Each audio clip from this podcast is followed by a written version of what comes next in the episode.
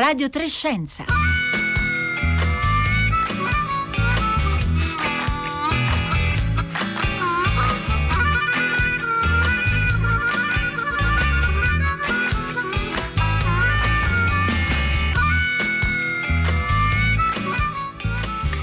Buongiorno, buongiorno da Luca Tancredi Barone che oggi e per tutta la settimana vi parla da Barcellona e benvenuti a un nuovo appuntamento con Radio Trescenza qui sulle frequenze di Radio 3. Nella puntata di oggi torneremo a parlare della pandemia, ma lo faremo però con un occhio alla salute globale. Nelle ultime 24 ore ci sono stati circa 300.000 nuovi infettati ufficiali in tutto il mondo, un record, siamo ormai a quota 22 milioni di positivi certificati e 800.000 morti dall'inizio di questa epidemia. Domani ci concentreremo su come vanno le cose nei grandi paesi europei e cercheremo di fare un po' di ordine sulla qualità dei dati e dei modelli predittivi con Vittoria Colizza da Parigi, ma oggi invece vorremmo parlare di che traccia lascia la pandemia, dove i sistemi sanitari sono più fragili, dove le emergenze sanitarie sono più di una contemporaneamente, i più ricchi e i più poveri, vivono la pandemia nello stesso modo. È la stessa pandemia, la Covid davvero non vede confini e non vede portafogli e ha gli stessi effetti dappertutto. Diteci che ne pensate al 335 56 34 296 per sms o whatsapp oppure sulle nostre reti sociali Twitter e Facebook. Thank you.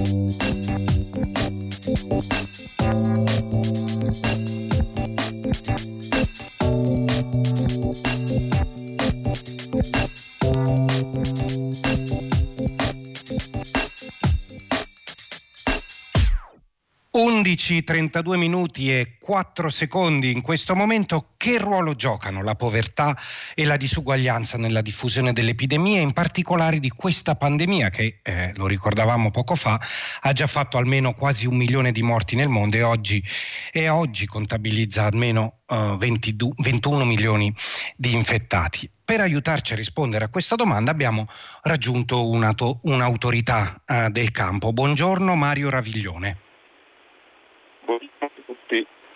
Buongiorno, docente di salute globale all'Università degli Studi di Milano ed è stato anche per molti anni direttore del programma Stop TBC dell'OMS. Ecco, lei è la persona giusta per aiutarci a chiarire un po' uh, questa faccenda. Siamo abituati a concentrarci molto sui dati della pandemia qui da noi, ma naturalmente il problema, uh, lo dice eh, il nome stesso, è un problema uh, globale. Ci aiuti un po' a inquadrarlo. Per esempio, lei recentemente ha pubblicato pubblicato uh, un articolo sul BMJ, sul British Medical Journal, uh, sulla Covid in America Latina. Naturalmente il caso più clamoroso lì è quello del Brasile, ma in generale qual è il ruolo della povertà e della disuguaglianza nell'amplificare gli effetti della Covid in questo, in questo contesto che lei ha studiato in particolare?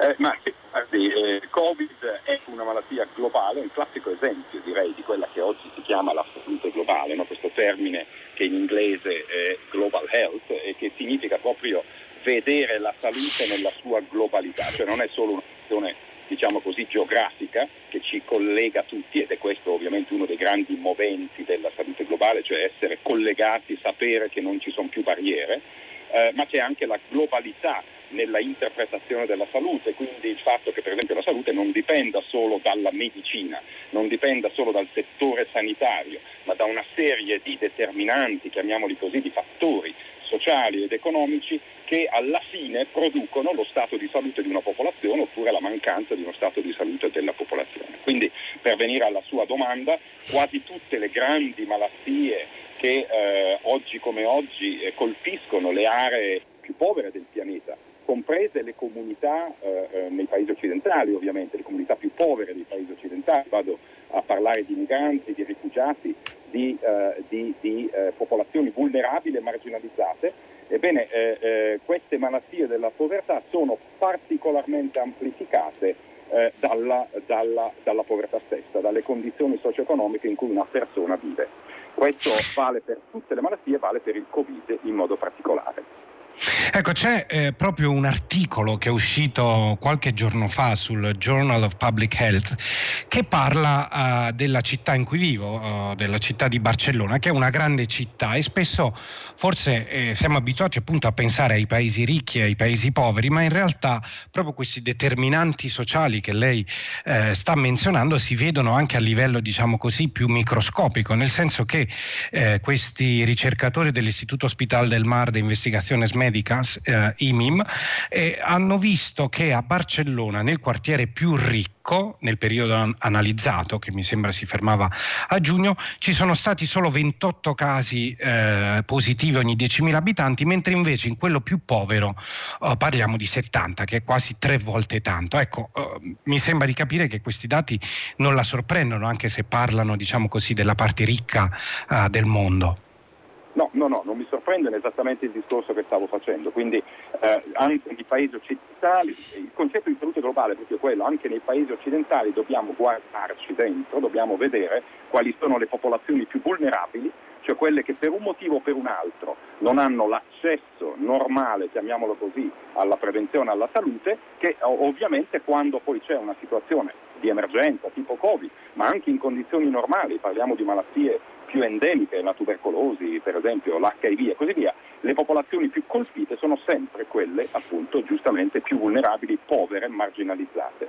Eh, nel caso, visto che lei faceva riferimento all'America Latina, eh, nel caso dell'America Latina questo si è visto molto bene, eh, ad esempio in Brasile, eh, dove eh, la, la, l'epidemia, la pandemia, ha colpito in maniera, sta colpendo in maniera veramente sproporzionata le aree a favelas, cioè le persone più povere eh, che vivono in quelle condizioni disagiate. Lo stesso sta avvenendo in India, non sappiamo esattamente le conseguenze della cosa, ma eh, per esempio le famose slums, come le chiamano loro, cioè le, le, le, le baraccopoli di uh, Mumbai, che sono le più grandi al mondo, le ho visitate tra l'altro pochi, poco tempo fa per la questione tubercolosi, uh, quelle sono quelle che stanno subendo uh, il, così, l'impatto maggiore dell'epidemia e dipende tutto ciò proprio dalla, dalla, dall'educazione, dallo stato di educazione delle persone, dalle loro condizioni economiche, dalla capacità o meno di accedere ai servizi sanitari adeguati, dalla mancanza poi di servizi sanitari adeguati spesso e volentieri in quelle aree proprio dove sarebbero più necessari,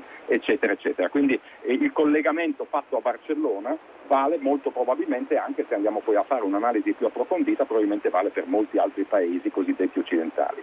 Stati Uniti chiudere hanno, eh, stanno vedendo come l'epidemia colpisca in maniera particolare le comunità eh, eh, afroamericane proprio perché sono quelle più marginalizzate, più povere, che di solito mancano di educazione di base e quindi non hanno neppure i mezzi intellettuali per rispondere alle, all'epidemia. Ecco, vorrei eh, appunto introdurre eh, un ulteriore elemento, diciamo così, di riflessione, oltre a questi determinanti sociali che in generale, eh, eh, come eh, giustamente lei eh, spiegava, hanno un effetto molto importante quando si tratta di epidemie o di pandemie.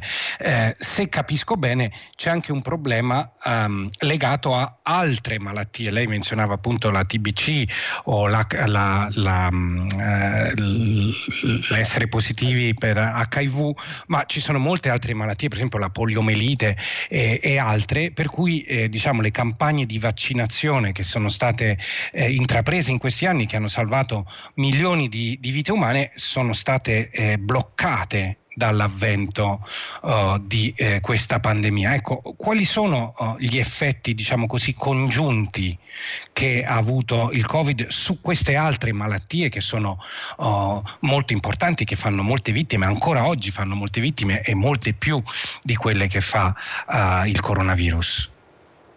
Sì, eh, diciamo che gli effetti non li conosciamo fino in fondo per ora, sappiamo quelle che le statistiche di copertura, per esempio vaccinale, ci dicono ehm, gli effetti saranno valutabili nell'arco dei prossimi due o tre anni.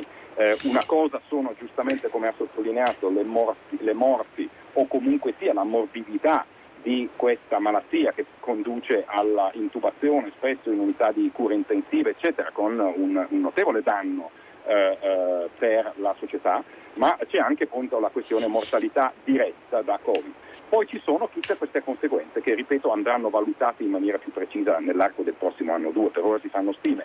Per quel che ne sappiamo, ad esempio, i dati Unicef e OMS ci dicono che eh, una stima di 80 milioni di bambini eh, non sono stati vaccinati per la disserite, per il morbillo, per la polio, in qualcosa come la, eh, più della metà, il 53% a essere precisi, dei paesi che, eh, in via di sviluppo, chiamiamoli così, che eh, ehm, fanno queste campagne vaccinali. Quindi più della metà dei paesi hanno denunciato delle, eh, della man- mancanza di copertura vaccinale per questo periodo di 2, 3, 4, 5 mesi, eh, legato ai picchi dell'epidemia di Covid nei vari paesi e ripeto con una, una possibilità di eh, morti, soprattutto da morbillo, che è molto diffusa e quindi è una malattia anche mortale questa, ma anche da disserite, sebbene i numeri qua siano a migliaia, non a decine di migliaia, e eh, possibilmente anche di polio. Per cui effettivamente c'è una cultura vaccinale interrotta in molti paesi. Ecco, molto, è molto allarmante insomma, questa consapevolezza e proprio per questo vorrei eh, salutare eh, Giovanni Putoto. Buongiorno. Buongiorno a lei e tutti i radioascoltatori. Eh, lei è un medico del QAM, Medici con l'Africa, e diciamo così lavora proprio in prima linea. Ora uh, QAM è un'associazione che da 50 anni opera in vari paesi africani, eh, se non vado errato ora è presente in otto di essi, alcuni, in alcuni eh, dei quali diciamo, parliamo dei paesi eh, più poveri del mondo. E mi piacerebbe sapere da lei, eh, Putoto, che cosa avete osservato dalla prima linea lavorando in questi paesi, che come ha cambiato la situazione di quotidiana difficoltà che immagino dovete affrontare eh, da tempo, come l'ha cambiata l'avvento del coronavirus e della pandemia? il coronavirus è arrivato in Africa, è presente ormai in tutti i paesi, anche se il numero dei casi positivi e delle morti è sottostimato per una serie di ragioni legate proprio alla capacità diagnostica e alle risorse del sistema sanitario.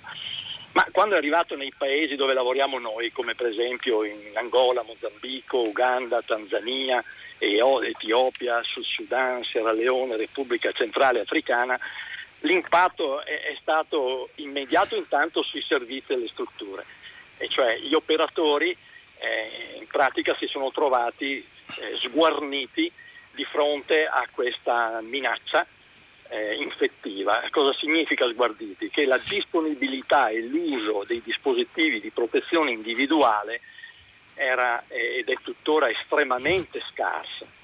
Eh, un po' lo abbiamo verificato anche noi qui in Italia quando siamo stati presi alla sprovvista a marzo ed aprile. Ma in Africa questo è moltiplicato all'ennesima potenza, per cui la prima reazione è stata una reazione veramente di, di grande paura e, questa paura ha toccato da un lato sia eh, le donne, eh, per cui sono diminuiti in tutti i paesi, per esempio nella più grande maternità della Sierra Leone noi, noi lavoriamo, no? l'ospedale Princess Christian Maternity Hospital, 10.000 parti all'anno, l'ospedale è stato chiuso per quasi una settimana e poi c'è stato un crollo dei parti quasi del 40%. E un po' un po' alla volta e lo stesso cifre significative eh, simili anche per l'Etiopia, eh, l'ospedale di Velisso, dove è stato un crollo dei pazienti ambulatoriali e, e anche dei degenti. Cosa significa questo? Che la gente, come noi, come tutti, ha paura e questa paura paralizza le decisioni. Quindi le donne in pratica, eh, per esempio quelle gravide, non si presentano, non vanno a partorire nei centri o non portano i bambini a farsi vaccinare per paura del contagio e questa è, una parte dell'esperienza che abbiamo avuto negli ospedali e nei, nelle realtà sanitarie. L'altra parte è proprio quella legata alle difficoltà degli operatori sanitari, dei manager, eccetera, a rispondere attivamente. Intanto, eh, dicevo già prima, la, le scarse capacità diagnostiche. Per dare un dato, quando io sono andato ad, a, marzo, ad aprile e, e, a maggio in piena uh, epidemia in Etiopia, la capacità di fare test e tamponi in Etiopia era di 800 tamponi al, al, giorno. Adesso sono arrivati, un po' alla volta, a circa 13.000. Uno può dire, ma sono tanti. Nella giornata di ieri la Regione Veneto ha realizzato quasi 12.600 tamponi in una giornata quindi una regione che fa poco meno di 5 milioni di abitanti contro i, i 13.000 tamponi realizzati qualche giorno fa dall'Etiopia che fa 110 milioni di abitanti. Capacità, di, capacità, diagnostiche veramente eh, basse. E, e poi il grande sforzo è stato quello di rassicurare gli operatori sanitari, quindi attivandosi con quel poco che c'è e chiedendo la collaborazione internazionale eh, per proteggere i 23 ospedali, creare delle, dei percorsi differenziati per i sospetti Covid, l'isolamento e il ricovero per quelli, per quelli positivi. In tutto questo gli operatori anche in Africa pagano uno scotto come è avvenuto anche da noi e cioè eh, in alcuni contesti dal 5 al 10% dei positivi sono operatori sanitari. Quindi mortalità, malattia e assenteismo sono un'altra delle sfide che abbiamo del personale, un'altra delle sfide che abbiamo in, in Africa. Ecco, eh, stanno arrivando già uh, molti messaggi al 335 5634 296, continuate a mandarcene, molti ascoltatori eh, ehm, eh, eh, diciamo, confermano quello che abbiamo raccontato in questi giorni, cioè eh, eh, per esempio Guido da Firenze ci dice il fatto che i quartieri poveri hanno una densità di popolazione, un livello di promiscuità maggiori rispetto ai quartieri tra virgolette ricchi è sufficiente per giustificare il fenomeno fenomeno, oppure eh, come ci dice un altro ascoltatore, ascoltatrice che non si firma, restare chiusi in isolamento all'interno di un appartamento popolare di 15 metri quadri è ben diverso che passarlo in una villa uh, con giardino. Ecco, uh, vorrei eh, proprio chiedere ai, ai, ai, nostri ospiti, per esempio a Mario uh, Raviglione, ecco, tutto questo conferma quanto stiamo, quanto stiamo raccontando, no? Assolutamente, eh, è, è esattamente quello che si prevedeva eh, che sta succedendo eh, in pratica in tutto il mondo, così come eh, nei quartieri eh, più poveri appunto delle città come Barcellona, lo studio a cui ha fatto eh, riferimento lei. Quindi eh, è effettivamente una questione di accesso, di, di, di, di educazione, ehm, così, di comunicazione strategica adeguata che faccia sì che le persone possano proteggersi. Teniamo conto teniamo conto che il discorso che faceva Giovanni Putoto sul, sulla paura per esempio di eh, andare a farsi eh, vedere in un ospedale, in una clinica per qualche altro sintomo è una, una cosa generalizzata eh, sulla quale bisogna insistere in termini educativi. Non so se è, è a presente, ma in Italia c'è stato, c'è stato, uno studio pubblicato agli inizi del picco, un paio di mesi dopo, probabilmente aprile-maggio, che ci diceva come eh, per esempio le ospedalizzazioni da infarto del miocardio in tutta Italia fossero diminuite del 50% durante il periodo che andava da marzo a maggio, se non erro, o maggio-giugno, uh, con però per infarto del miocardio, con però un aumento della letalità da infarto del miocardio perché? Perché semplicemente la gente non andava a farsi vedere, stava a casa e quindi anziché certo, ricevere... La, la paura di cui ci parlava proprio appunto Giovanni Putoto che eh, da noi eh, si vede appunto nelle malattie cardiovascolari e forse in paesi dove ci sono dei problemi ancora più uh, cogenti, più stringenti si vede su altre malattie. Ecco, per, per, tornare proprio in Africa, Giovanni Putoto, lei ha scritto recentemente su un articolo sulla rivista Salute e Sviluppo che è appunto la, la newsletter, la, la rivista uh, della QAM uh, per la quale lei lavora,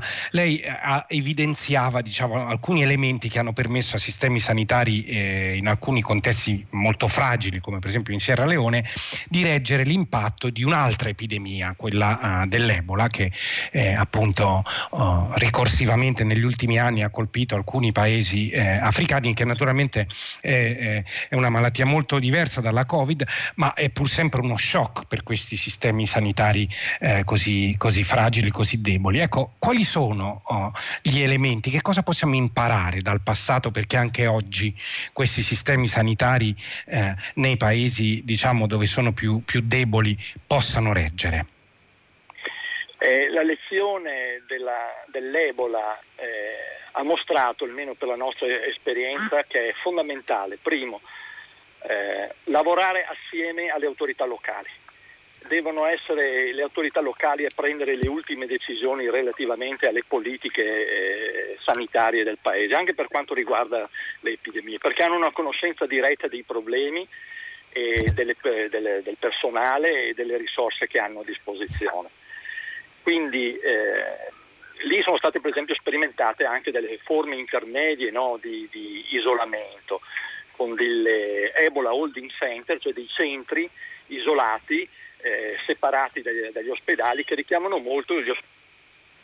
Questa cosa qui è, è, stata fondamentale. L'altro punto fondamentale è stato una grande, grandissima attenzione agli operatori mm. sanitari in termini non soltanto di informazione, ma anche di continuare, a, tramite anche gli incontri, a sostenere il loro lavoro quotidiano e eh, la logistica, quindi a provvedere loro con i mezzi essenziali per continuare le vaccinazioni per esempio e continuare certo. a trattare i pazienti con la tubercolosi, con l'HIV o le malattie croniche e via discorrendo.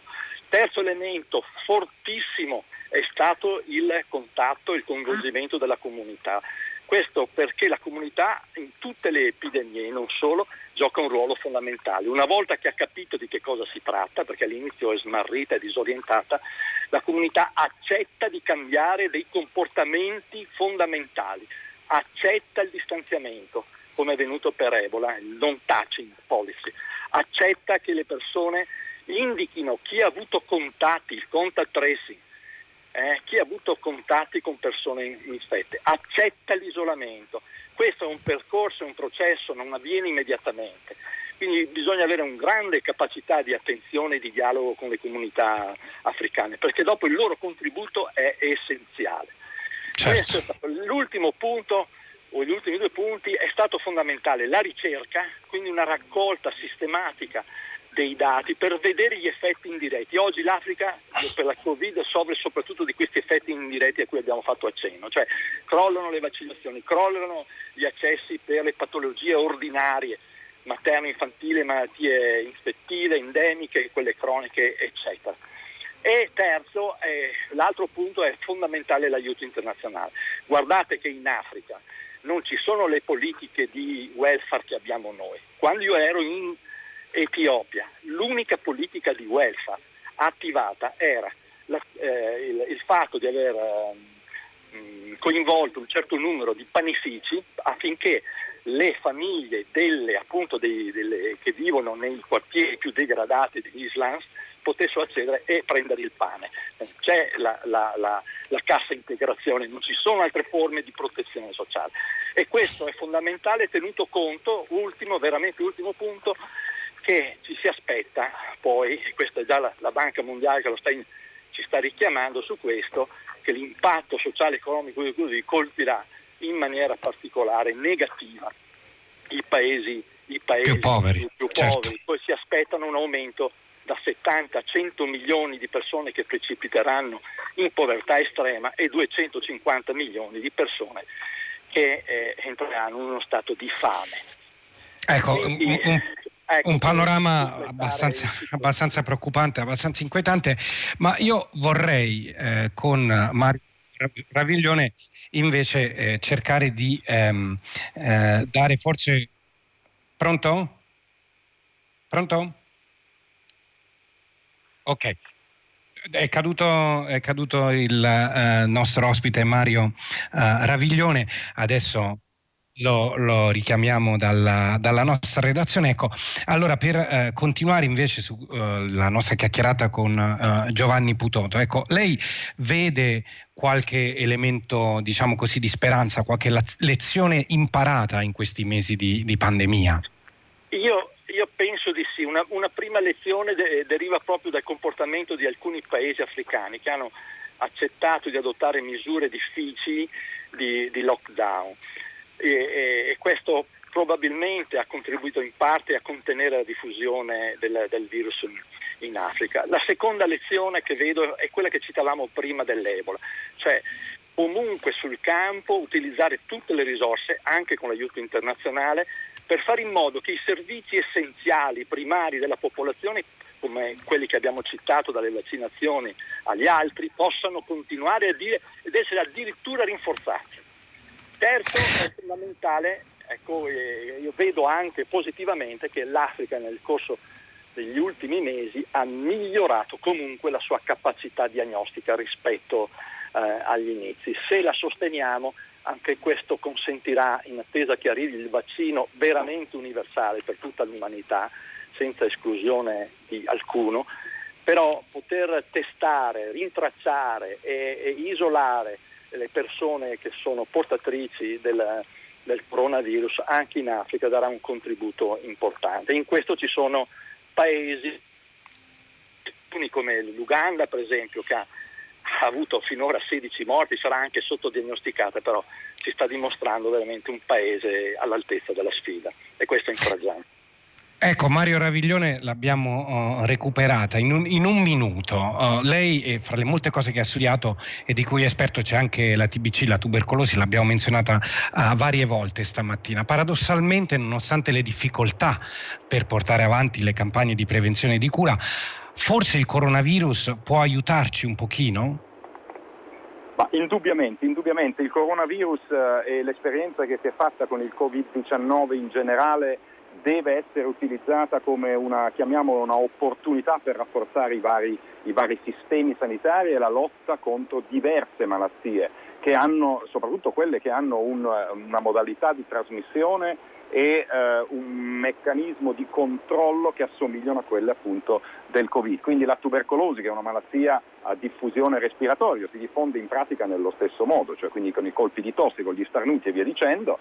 Uh, noi abbiamo questa aerosolizzazione delle, eh, delle particelle eh, con il microorganismo, nel caso del Covid è un virus, nel caso della tubercolosi è un batterio, però la diffusione è sempre quella, per cui riparandosi eh, se si hanno dei sintomi di vario tipo o se si ha la tubercolosi ovviamente, con una mascherina, tossendo dentro una mascherina anziché eh, eh, nell'ambiente noi abbiamo la possibilità di ridurre drasticamente la trasmissione ad altre persone. Quindi ovviamente l'uso della mascherina è fondamentale quando si hanno sintomi di qualsiasi tipo, eh, eh, eh il distanziamento sociale è fondamentale, l'isolamento del malato è fondamentale, quindi sono tutte caratteristiche queste che valgono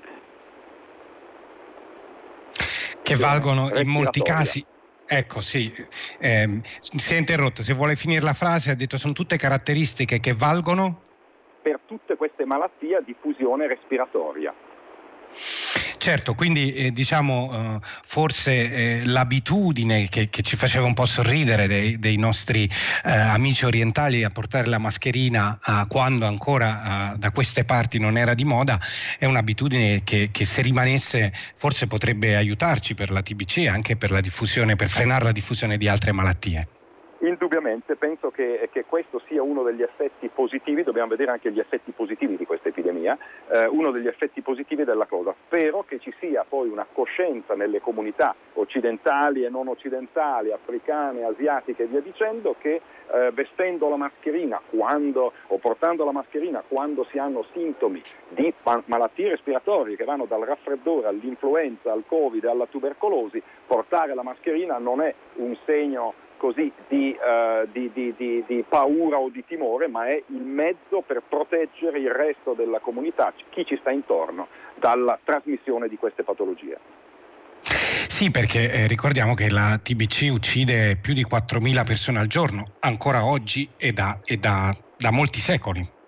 Eh, la, la, tubercolosi è la malattia eh, batterica eh, infettiva con più morti eh, all'anno, pochi lo sanno, pensano quasi tutti che sia l'AIDS o che siano queste altre malattie, in realtà la tubercolosi uccide giustamente un milione e eh, mezzo di persone all'anno che fanno quella cifra di 4 milioni eh, al giorno. E eh, tra l'altro ci sono stime adesso eh, che sono state fatte, modelli che sono state fatte per capire quale può essere l'impatto del Covid sulla eh, tubercolosi e eh, si, si, si, si, stimano qualcosa come 6,3 milioni di morti aggiuntivi, eh, scusate, di casi aggiuntivi, aggiuntivi e 1,4 milioni di morti eh, in aggiunta a quelle che ci si attendevano normalmente nei prossimi anni, quindi con eh, un, un, un, regresso diciamo così, nella lotta alla tubercolosi. molto, molto preoccupante. Grazie, grazie, Mario Ravaglione, docente di salute globale all'Università eh, degli Studi di Milano, grazie a Giovanni Putoto, medico della QAM, Medici eh, con l'Africa. L'appuntamento con Radio Trescenza di oggi si chiude qui, eh, al microfono Luca Tancredi Baroni, in regia Cristina Faloce, alla consola a Roma Domenico Ganci, in redazione Paolo Conte, Radio Trescenza è un programma di Rossella Panarese e Marco Motta. Da Luca Tancredi Barone una buona giornata a tutti.